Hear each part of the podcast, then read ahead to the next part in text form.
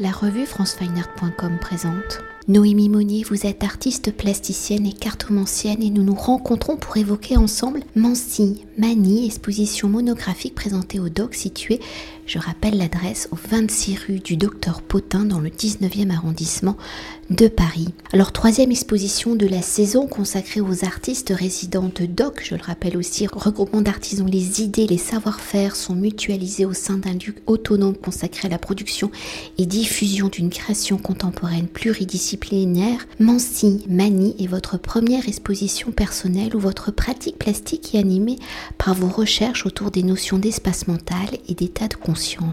Alors je le rappelle aussi, je fais beaucoup de rappels. Hein. Vous avez donc étudié l'histoire de l'art contemporain où vous obtenez votre master à Paris 1, Panthéon-Sorbonne. Mais pour évoquer votre univers, sa construction et votre écriture singulière, comment le langage plastique et l'écriture invisible du divinatoire, de la cartomancie, sont-ils venus s'imbriquer? Alors je dirais que euh, ils se sont imbriqués euh, de, différentes manières euh, et, construisent un, dialogue depuis, toutes ces années. donc je dirais que d'une part, il y a quand même un désir de compréhension et de, formulation de tout ce qui peut, euh, d'une certaine manière, être euh, spécifique à l'indicible. Donc il y a déjà cette contradiction-là.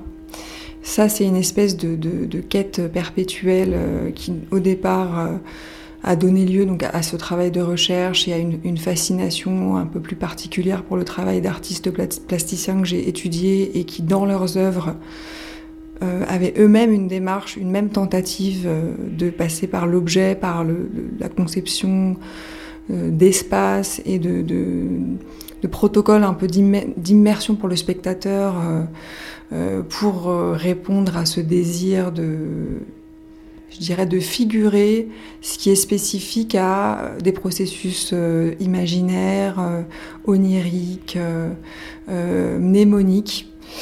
Euh, et ensuite, euh, les objets et le, désir de moi-même euh, créer mes propres formes et mes propres paysages mentaux, de, pouvoir les incarner donc dans l'espace et, à travers la construction d'objets, c'est c'est apparu dans un second temps, dans, un premier temps, je dirais, avec deux projets que j'ai menés en duo euh, donc le premier avec un plasticien au sein d'un projet qui s'appelait Planète Mirage, dans lequel euh, il y avait donc vraiment cette question de l'espace mental, mais on a beaucoup travaillé autour de la question du rêve lucide notamment.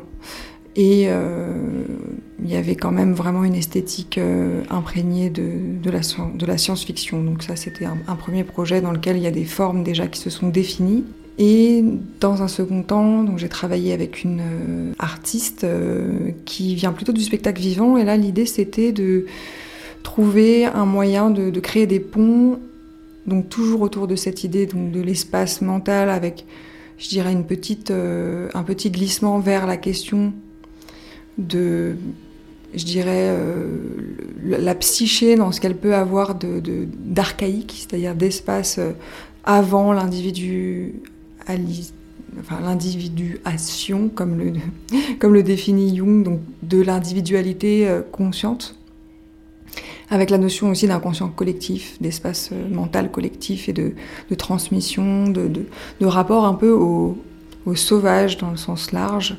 Euh, donc ce qui n'est pas empreint de culture, avec une, quête de voilà qu'est-ce qui est qu'est-ce qui nous est qu'est-ce qui est préexistant à notre construction psychique individuelle. Et donc, euh, donc comme c'est une artiste qui vient du spectacle vivant, il y avait la question de comment est-ce qu'on euh, crée euh, des liens entre l'objet et l'espace du plateau. Très rapidement, ce sont devenus des formes performatives, donc des objets, mais qui sont voués à une forme d'activation. Et voilà, et donc le projet Mansimani, qui est le premier projet finalement que je mène de manière individuelle dans une pratique exclusivement plastique, euh, vient, euh, euh, je dirais, resserrer tous ces enjeux avec ce fil conducteur qui est la pratique des arts divinatoires que j'ai développé en parallèle avec notamment la cartomancie, donc le fait de tirer les cartes. Et c'est apparu un peu comme une évidence, tellement ça regroupait un certain nombre d'enjeux qui sont liés donc à toutes ces recherches que j'avais faites et à tous ces projets que j'avais menés par le passé.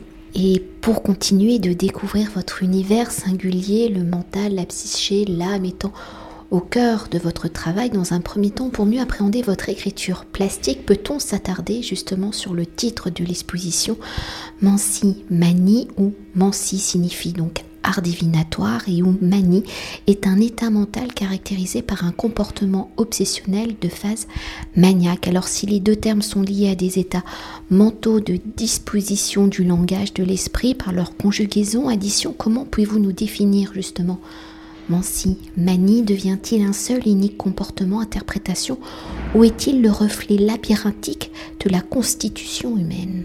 Alors je dirais que c'est les deux, et c'est ça que j'aime beaucoup dans ce titre, c'est qu'il est polysémique, euh, donc déjà dans ce que je peux moi euh, projeter dans chacun des termes, et dans l'association de cette formule. Donc ce qui m'a beaucoup plu dans le fait d'utiliser, enfin en tout cas d'isoler euh, Mansi, qui est donc un suffixe, donc c'est déjà le fait que euh, c'est un, élément, je ne connaîtrai pas le terme technique en termes de linguistique, mais c'est un élément de langage qui est générique. Il y a toute une réflexion autour des formes génériques puisque je travaille sur les archétypes.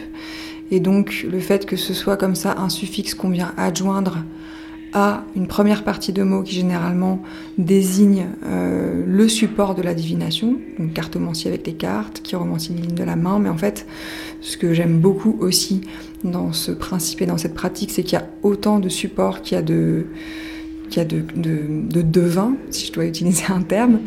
Euh, ça déjà, je trouve ça très beau. Il y a une grande liberté, en fait, une grande facilité. Euh, c'est-à-dire que on peut faire de la divination avec ce qu'on a devant soi. Donc là, par exemple, si je regarde l'espace dans lequel je suis, il y a des plumes de pan. Je peux décider de prendre ces plumes de pan. Il suffit que je définisse une règle euh, et que je, sache du coup comment interpréter un geste avec ces objets. Et je peux pratiquer euh, la divination donc ça peut être évidemment complexe quand il s'agit d'utiliser des cartes où il y a évidemment un, langage qui a été prédéfini ou duquel il s'agit de, qu'il s'agit de s'approprier pour pouvoir euh, avoir peut-être un, degré de, précision et de nuance plus, plus élevé. Mais en fait, c'est très accessible, contrairement à ce que beaucoup de gens peuvent projeter. Et, euh, donc, ce, suffixe mansi, en lien, je dirais, sonore, pour reprendre un terme de Elora Weil-Engerer, qui a écrit le texte de l'exposition, euh, qui est lié par une paranomase, qui est en fait une, un lien sonore mais aussi graphique dans le sens où il n'y a qu'une seule lettre de différence entre les deux mots. Donc il y a aussi une, un espèce de, jeu aussi de, déclinaison euh, finalement euh, assez euh, poétique, un geste très simple qui moi me fait penser à soit une sorte de formule magique, soit qui pourrait être euh, un, pays lointain. Enfin, il y a quelque chose pour moi qui génère une forme d'imaginaire dans ce mot euh, mansimani, enfin, dans cette association.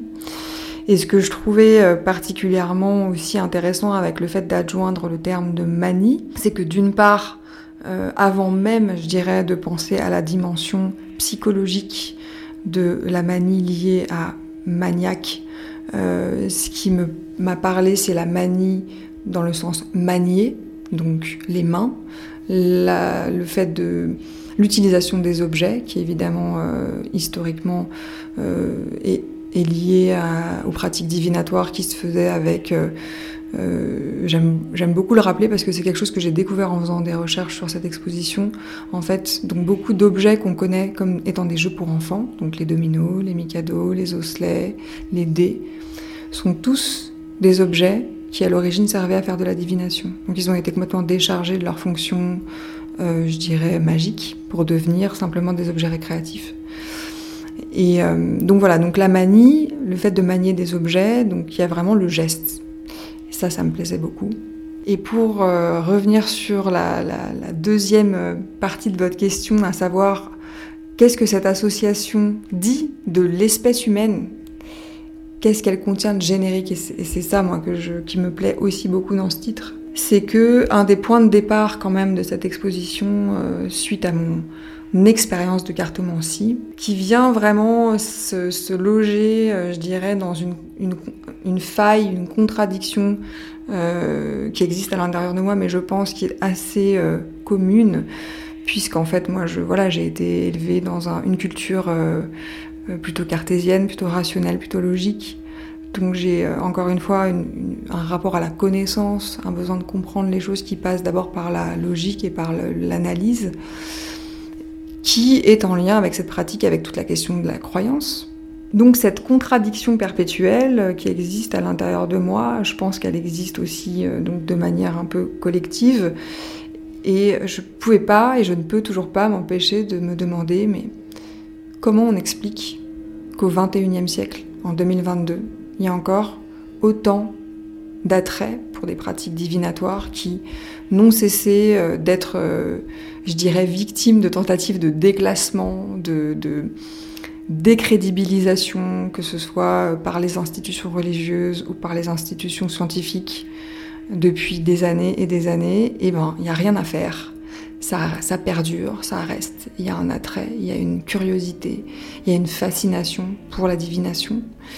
Euh, et donc, pour moi, Mansimani évoque cette espèce de manie collective, archaïque, qui sera toujours là probablement dans le futur, qui est la manie de l'espèce humaine, qui, ne peut pas s'empêcher d'essayer de trouver des moyens de, contourner sa condition première, qui est que euh, bah, on est mortel, qu'on ne sait pas de quoi le futur est fait, qu'on ne sait pas si les morts euh, sont là ou pas et si on peut communiquer avec eux, et que voilà cette limite à notre condition et sans arrêt l'objet de tentatives de contournement. Et je trouve que c'est assez fascinant, cette euh, manie de la mancie de l'humain. Et toujours pour continuer d'évoquer hein, le titre euh, Mancie euh, Manie, une exposition étant un récit, hein, quelle est l'histoire racontée, vous l'avez peut-être déjà abordé, quelle est la part du divinatoire, du cérémoniel, qui est la part du psychologique, de l'état mental. Et dans ce jeu, cette dualité du mental, comment le réel vient-il s'immiscer, se manifester? Bah en fait, le réel, euh, pour moi, euh, dans cette exposition, justement, il est, extrêmement euh, incarné par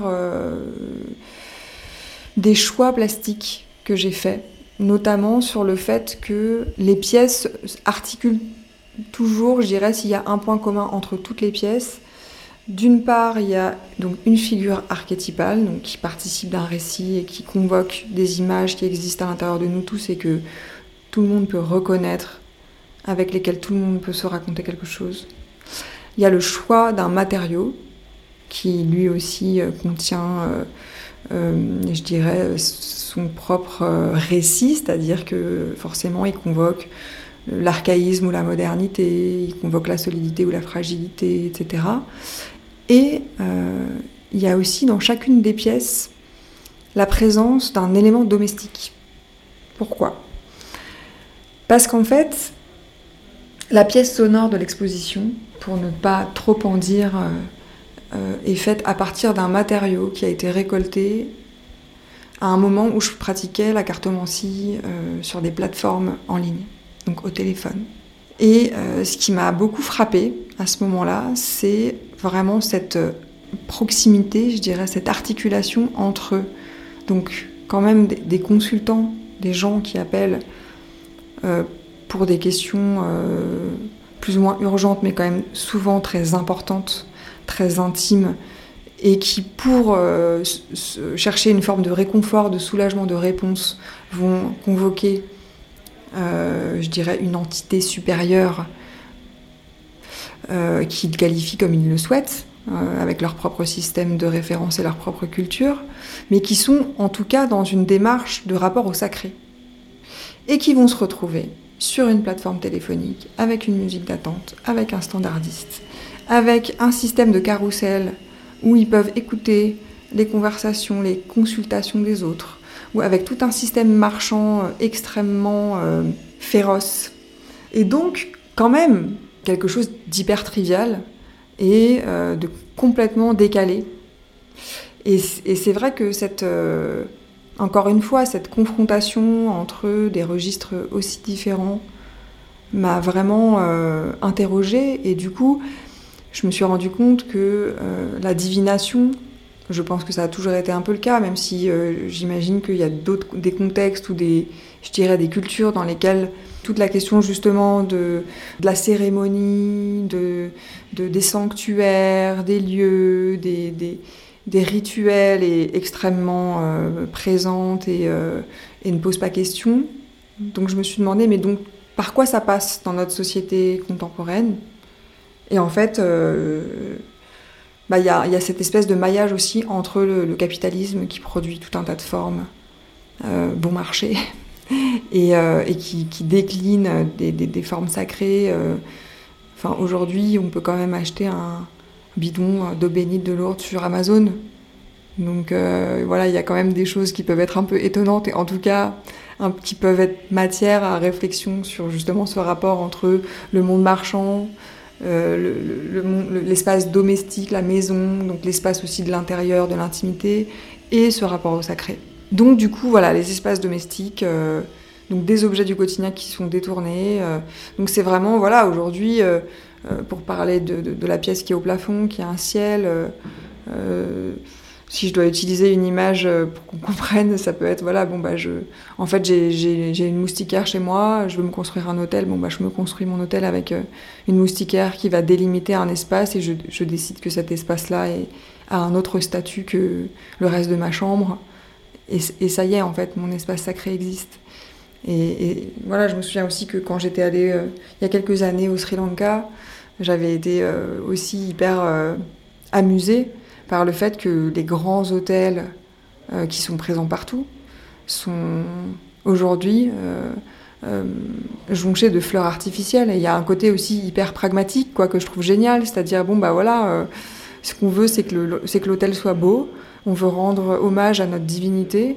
Et en fait, euh, bah, la fleur en plastique fait très bien l'affaire, d'une certaine manière. Et ces glissements-là, ce mélange entre euh, un besoin perpétuel quand même de garder une forme de, rapport au, magique et au sacré et euh, le pragmatisme de l'immédiateté du monde occidental, je trouve que c'est hyper intéressant. Alors pour poursuivre et après avoir défini Mansi manie les dimensions mentales de celui-ci pour revenir à la dimension plastique, on vient déjà de l'évoquer, de votre pratique, l'exposition étant constituée d'objets sculpturaux, d'installations scénographiées dans un espace sonore et lumineux, quelles ont été vos réflexions pour matérialiser ce langage mental? Sous quelle forme et dans quel dispositif les objets viennent-ils se matérialiser? Deviennent-ils visibles Et pour rendre le non visible tangible, comment les œuvres interagissent-elles entre elles? Les matériaux utilisés ont-ils des significations particulières? Oui, oui à tout, je dirais. Donc, la première chose qui me semble importante, c'est euh, que dans la façon dont j'ai conçu l'exposition, c'est vraiment un tout. Donc, c'est un système, c'est comme un système solaire. C'est-à-dire que la question de la structure, par association d'idées, je repense aussi à l'entretien que j'ai fait avec Elora Weilengerer et qui me parlait de la numérologie. En fait, c'est ça, c'est que la numérologie n'est pas un sujet dans l'exposition, mais elle est présente partout. C'est-à-dire que quand je dois choisir, quand je fais une série, que je choisis un, nombre, le, le, nombre est signifiant, il renvoie à euh, le sens qu'il peut avoir, par exemple, dans la façon dont il est appliqué dans le, les arcades majeures du tarot de Marseille. Donc en fait, les choses voilà, sont, référencées euh, de manière à la fois un peu intuitive et construite.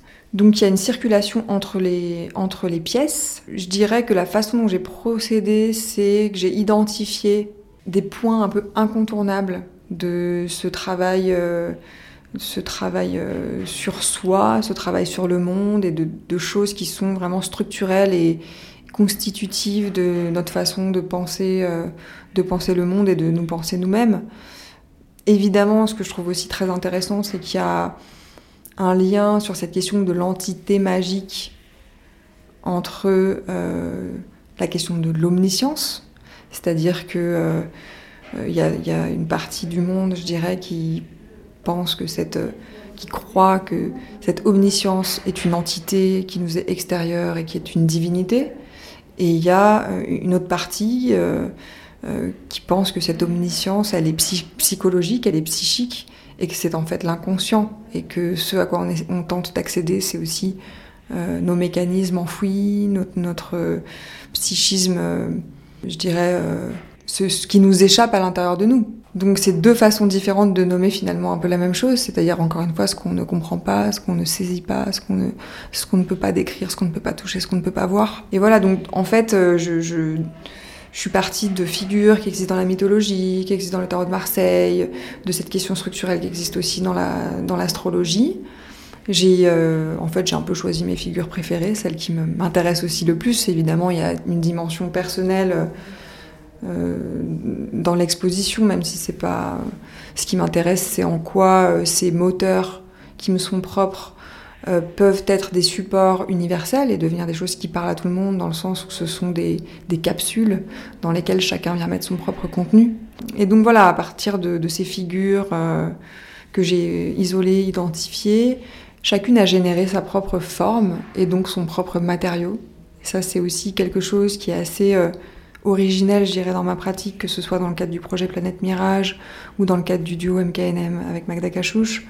Euh, je pars d'une idée, d'un désir, d'une intuition, d'une forme qui m'intéresse, et euh, et le matériau vient pour euh, rendre possible son incarnation au, plus proche de ce que ce que j'imagine ou de ce que nous imaginons collectivement euh, quand je suis en collaboration évidemment la question de l'espace commun quand on collabore et de la façon dont on peut euh, s'assurer que ce qu'on imagine mutuellement est la même chose. C'est super important. Il y a évidemment des espaces manquants et des, et des, zones de projection qui sont aussi de la matière. Et donc, donc voilà, donc chaque pièce parle. Donc il y a une pièce qui parle, par exemple, euh, c'est une figure archétypale de la femme.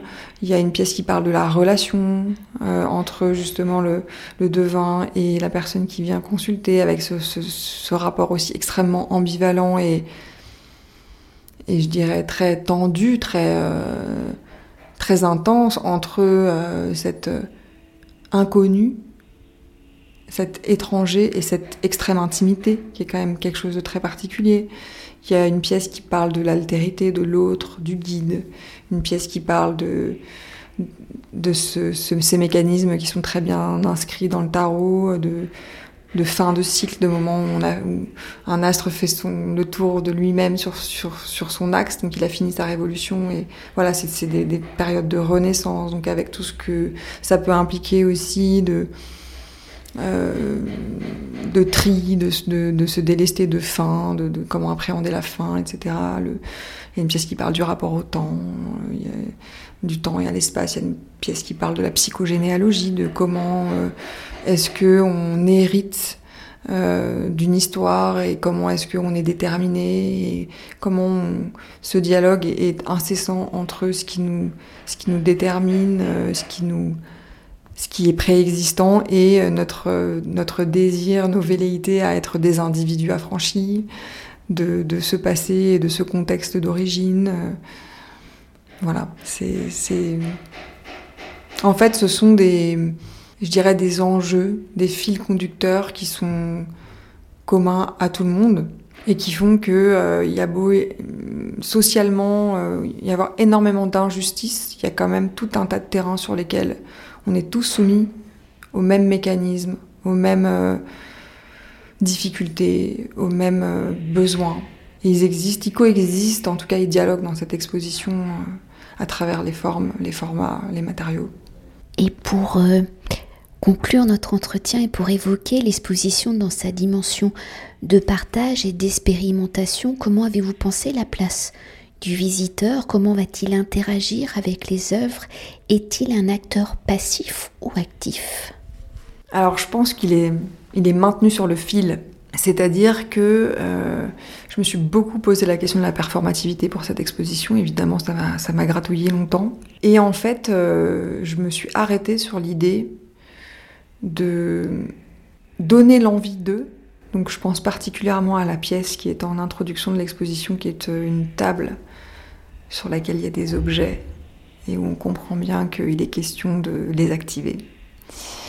Mais ils ne sont pas invités à le faire. Donc c'est... Euh, pour moi, ce qui, est important, c'est euh, qu'il y a un espace de projection qui, de toute manière, en tout cas dans le cadre de cette exposition-là, ça me semblait en fait un peu à contre-emploi de pouvoir le faire.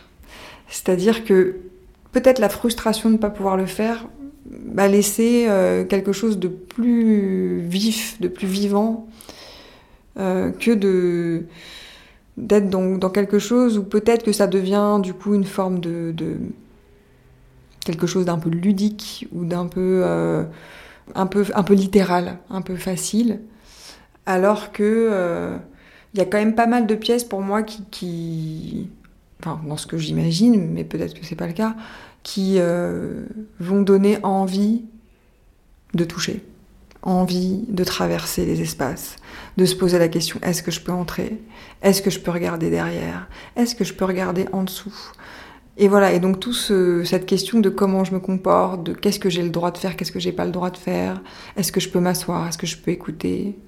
Voilà, pour moi, susciter ce désir-là, je trouvais plus fort, finalement, dans ce contexte-là, encore une fois.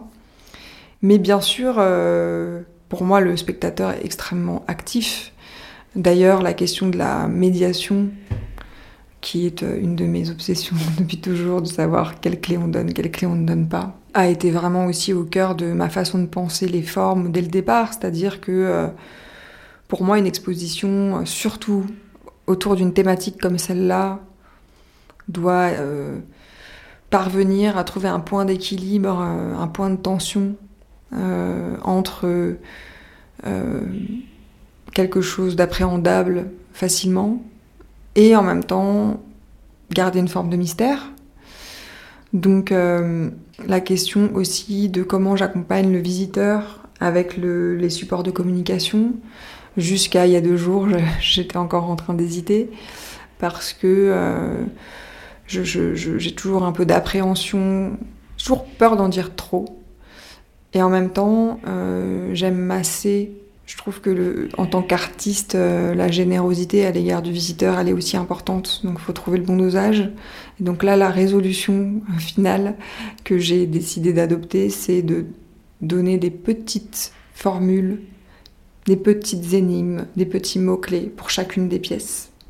Puisqu'en fait, l'ensemble de l'exposition a été euh, euh, particulièrement subtilement euh, accompagné, enfin, et particulièrement bien accompagné par le texte d'Elora Weilengerer qui cible assez bien des, enjeux des références et des mécanismes qui, sont chers à ma pensée et qu'elle a retranscrit de manière très claire. Donc ça, c'est par rapport à ma démarche générale et par rapport à cette exposition en tant que tout, le texte est super mais j'avais quand même envie de donner quelques petites recettes, quelques petits indices, quelques petits, quelques petits mots euh, pour que le spectateur puisse se dire ah d'accord cette forme là, il est question de ça, tout en lui laissant un espace de projection propre.